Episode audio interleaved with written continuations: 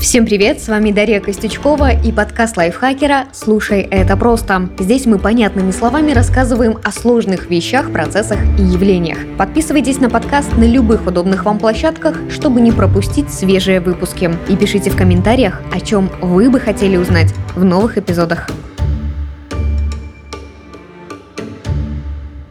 Сообщение добрых снов выглядит очень романтичным и трогательным, но те самые сны оно, скорее всего, отдалит. Группа психиатров из Дюкского и Ельского университетов проанализировала 120 миллионов сообщений, которые оставили 44 тысячи пользователей в соцсети Reddit за 15 лет. Исследователи обнаружили, что если человек пишет что-то в сети примерно за час до того, как обычно идет спать, то он вряд ли уляжется в ближайшие час-три. А если опубликует несколько постов, заснет еще позже. Есть предположение, что все дело в повышении уровня дофамина. Он растет, когда люди ждут ответов, лайков и комментов. Это мешает расслабиться и спокойно уснуть. Вообще дофамин играет важную роль в регулировании нашего поведения. Он, с одной стороны, помогает достигать целей, а с другой может заманивать в капкан. Подробнее обо всем этом я расскажу прямо сейчас. Что такое дофаминовая ловушка, как в нее не попасть и помогает ли специальное голодание?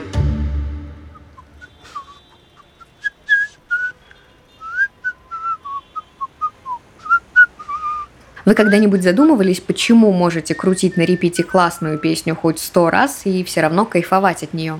Осенью 2013 года исследователи из Мичиганского университета попросили 204 человек заполнить онлайн-анкету о своем опыте прослушивания любимого трека. В итоге около 86% участников сообщили, что слушают такую песню ежедневно или несколько раз в неделю. 43% тех, кто ежедневно включал любимый трек, делали это минимум три раза в день. 60% слушали песню несколько раз подряд. Джейсон Кори, один из авторов исследований, пояснил, что наиболее важные характеристики песен, которые хочется слушать снова и снова, это мелодия, текст и бит-ритм. Кстати, последний имеет ключевое значение.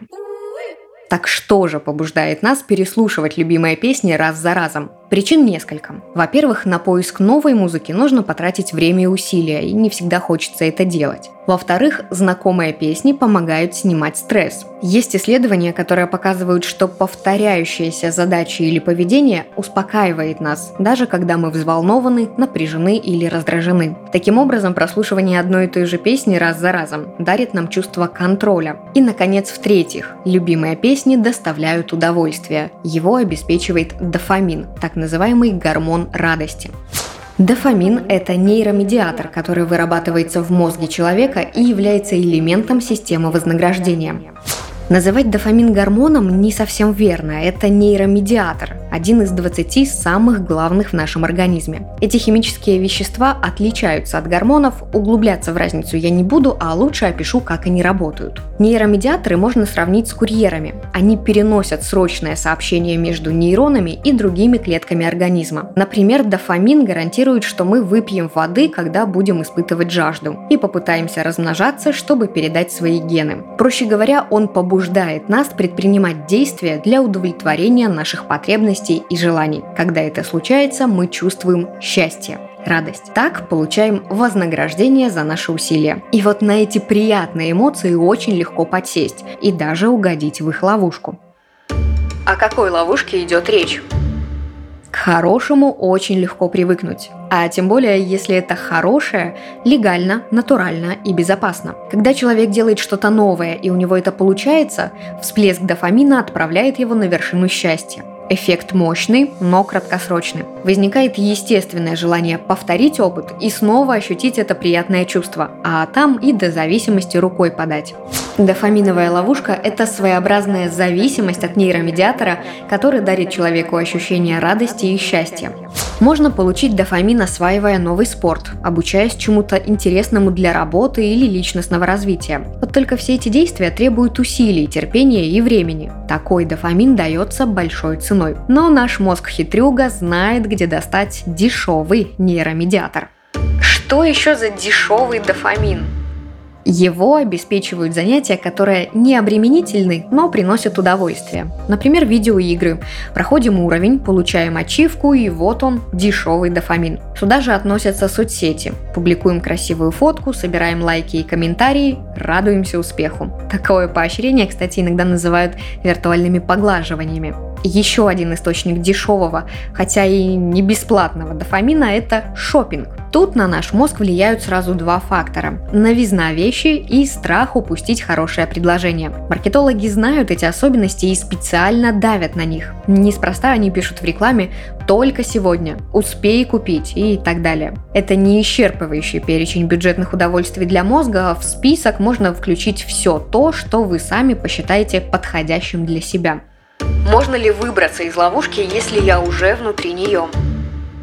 Конечно же, да, но не факт, что это будет быстро и просто, по крайней мере в начале. Как и при любой другой зависимости, прежде всего нужно осознать, что она у вас есть, а затем постараться убрать или хотя бы минимизировать стимулы. При желании можно попробовать дофаминовое голодание. Это что-то вроде диеты, только вместо вредной еды исключаем действия, которые стимулируют выработку нейромедиатора. Тут важно понять, что цель голодания в том, чтобы остановить поставки именно дешевого дофамина. Один из простых способов способов – отдых от гаджетов. Можно выделить для этого выходной, провести время на природе, пообщаться с близкими, почитать книгу, прогуляться и помедитировать. Короче, заменить виртуальное удовольствие аналоговыми. И если результат Digital Detox понравится, увеличьте его период. На протяжении недели не играйте в видеоигры и не заходите в соцсети. Только отключая телефон, предупредите об этом родных, чтобы они в панике не обзванивали морги и больницы, пока вы будете вне зоны доступа. Иногда люди практикуют хард-версию дофаминового голодания.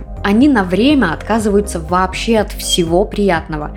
Секс, фастфуд, любимые фильмы, музыка, хобби. Такая жесткая диета лишает человека всех красок жизни, вкусов, эмоций, развлечений.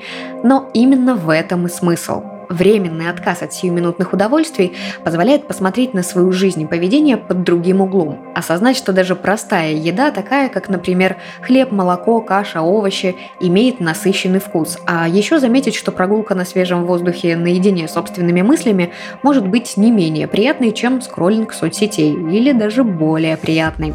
При дофаминовом голодании можно случайно обнаружить, что рабочие задачи не такие уж и скучные, если не отвлекаться на телефон. Все то, что я перечислила, это первый бонус голодания. Второй заключается в том, что когда диета закончится, краски жизни станут еще ярче, еда вкуснее, а хобби интереснее. Если захочется сделать дофаминовую диету стилем жизни, не обязательно уходить в лес и обрывать все связи с внешним миром. Отличную схему предлагает доктор наук, ассистент-профессор кафедры психиатрии медицинской школы Калифорнийского университета в Сан-Диего Кэмерон Сепа. И так можно голодать от 1 до 4 часов в конце дня. Время может варьироваться в зависимости от вашей работы и потребностей семьи один выходной в неделю, например, в субботу или в воскресенье. Идеально, если вы проведете это время на улице один уикенд в квартал. Хорошо бы потратить его на турпоход с близкими или съездить в соседний город, полюбоваться достопримечательностями.